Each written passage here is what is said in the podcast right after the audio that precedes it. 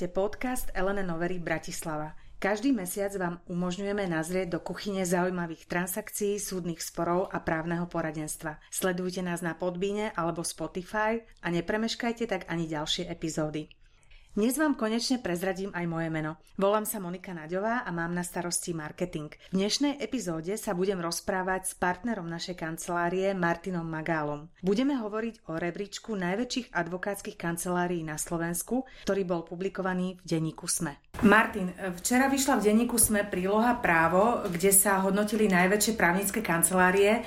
Prečo k tomuto vlastne robíme podcast? Čo chceme odkomunikovať našim poslucháčom? Podcast robíme preto, že z tých tabuliek nie je možno zrejme úplne všetko a viem si predstaviť, že rovnaké množstvo odpovedí, ktoré tie tabulky a tá príloha dávajú, generuje možno ešte viac alebo rovnaké množstvo otázok a takisto pociťujeme potrebu trochu aj zaujať stanovisko k tomu, že či sa v našej práci a našej existencii orientujeme podľa tabuliek alebo nie.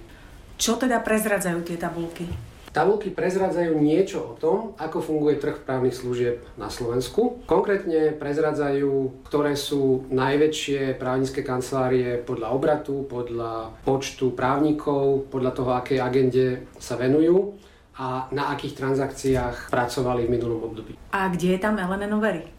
Elena Novery vychádza tak v celkovom tom rebríčku, e, ako aj v dielčích rebríčkoch veľmi vysoko. Som rád, že sme spomínaní, myslím si, že v rámci prvej trojky podľa tých viacerých kritérií a v niektorých konkrétnych subrebríčkoch, ako napríklad bankovníctvo a financie, sme jednoznačný líder.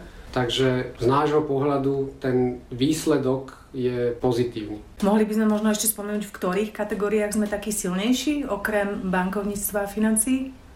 Určite to bude sporová agenda a M&A, ale okrem iného my sa v našej kancelárii venujeme aj pracovnému právu a tam si dovolím povedať, že sme rovnako silní ako niektoré popredné právne kancelárie, ktoré sú známe hlavne kvôli pracovnému právu, ale keďže v našej kancelárii máme toľko šikovných právnikov a tej agendy máme dosť na to, aby bola dostatočne rôznorodá, tak e, v rámci toho celkového imidžu naša pozícia v pracovnom práve možno zaostáva. Podobné to môže byť aj pri práve duševného vlastníctva, ktoré ale nebolo ako samostatná kategória v tomto rebríčku tento rok hodnotené zhodnotená.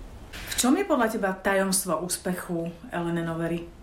V tom, že nemáme medzi sebou žiadne tajomstva. Že sa snažíme manažovať kanceláriu otvorene a transparentne a že sa neriadíme podľa rebríčkov, pretože to, že sme sa v nejakom rebríčku objavili na popredných miestach, nie je cieľom, ani to nie je plánom, je to skôr dôsledkom toho, čo robíme a ako to robíme.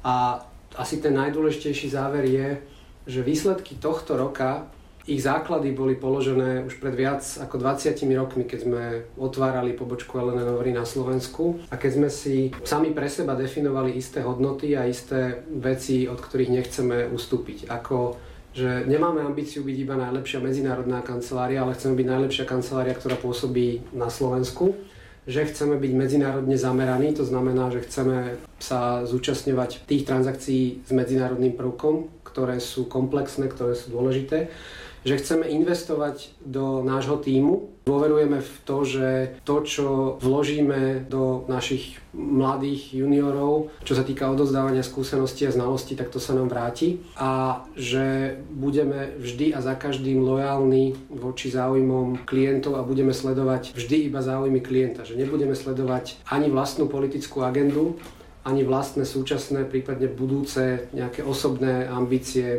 v rámci právneho prostredia. Toto hodnotenie rozlišuje medzinárodné a lokálne kancelárie. Je to podľa teba relevantné?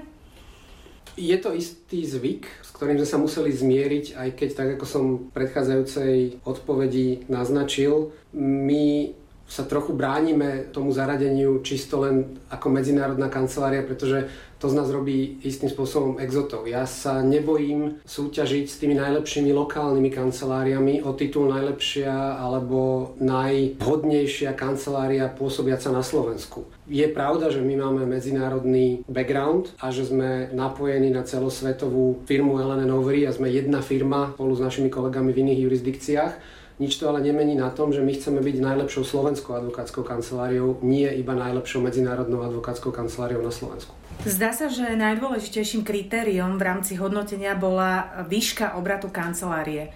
Čo tento ukazovateľ hovorí o našom postavení na trhu? Hovorí už pár rokov to, že z hľadiska obratu, ak máme my a iné kancelárie, ktoré sa tam umiestnili na popredných miestach, dostatočne veľký tím a širokospektrálny záber, to znamená schopnosť radiť v mnohých oblastiach práva, a dokonca aj vo veľmi komplikovaných transakciách, ktoré trvajú mesiace, možno až roky, kým sa ukončia, tak sa to zákonite prejaví na veľkosti kancelárie. Pretože obrad nesignalizuje nič iné, len veľkosť kancelárie a je otázka potom, či sa ten obrad rozpočítava podľa počtu hlav, alebo podľa počtu klientov, alebo podľa počtu sporov.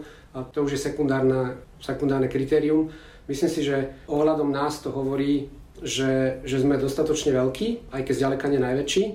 A hovorí nám to, že sme efektívni, čo sa týka poskytovania služieb s pridanou hodnotou. Pretože ak by sme neposkytovali našim klientom pridanú hodnotu, tak by ani ten náš obrad nebol taký, aký je. Spolu e, s pravidlami súťaže súťažiaci obdržali aj informáciu o vylepšenej metodike hodnotenia. Môžeme možno niečo povedať o tom, v čom spočívala zmena oproti minulým rokom?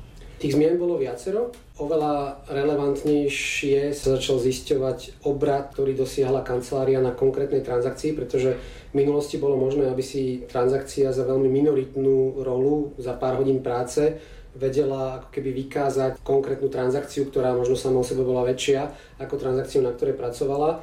Ale tento rok sa editori rozhodli, že tam stanovia minimálne obratové kritérium. To znamená, že za transakciu, ktorá vstupuje do hodnotenia je možné považovať iba transakciu, pri ktorej kancelária dosiahla nejaký minimálny relevantný obrad. Takisto začali pri sporovej agende skúmať aj viac hodnotu samotného sporu a pohrali sa s váhou jednotlivých kritérií pri tom, ako potom zostavovali to výsledné hodnotenie. Stále ide o zjednodušenie, stále ide o istú formu skratkovitosti medzi realitou k prezentovaniu nejakého obrazu, takže nepovedal by som, že to má 100% výpovednú hodnotu, avšak určite je vyššia ako v časoch, keď e, denník sme začal s touto anketou pred 5 rokmi kategórii top 5 dealov advokátske kancelárie uvádzali transakcie publikovateľné pre verejnosť. Ktoré transakcie boli podľa teba takým našim ťahuňom a zabezpečili nám prvenstvo v rebríčkoch? Môžeme o nich hovoriť? Môžeme priznať, že sme v niektorých transakciách boli zapojení. Detaily uviesť nemôžeme z dôvodu ochrany advokátskeho tajomstva. Konec koncov tie transakcie, ktorými sme sa mohli pochváliť, sú zhrnuté aj v tej tabulke. My sme nimi samozrejme nadšení, ale myslím si, že prevažnej väčšine čitateľov alebo poslucháčov by konkrétna transakcia hovorila málo, možno s výnimkou jednej, ktorú každý televízny divák v nejakej podobe buď už postrel alebo postrehne. Boli sme zapojení do transakcie, keď česká skupina PPF kupovala stredoeurópske televízne aktíva skupiny CMI, do ktorých patrí aj vedúca televízna stanica na Slovensku TV Markíza a tam sme radili bankám pri štrukturovaní akvizičného financovania tejto transakcie. Takže viac od teba nedostanem, viac transakcií. Kľudne sa pýtaj, ale bojím sa práve tej nudy, ktorú by som tým spôsobil. Dobre, ak toto má byť ten ťahúň náš, tak si necháme túto transakciu a možno taká otázka na záver. Obhajíme prvenstva v rebríčku, v rebríčkoch aj na budúci rok? Neviem, ale viem, že to nie je naša ambícia. Naša ambícia je poskytovať služby s najvyššou pridanou hodnotou, byť férový a relevantný zamestnávateľ pre našich kolegov a pracovať na tých najzaujímavejších a najkomplexnejších transakciách.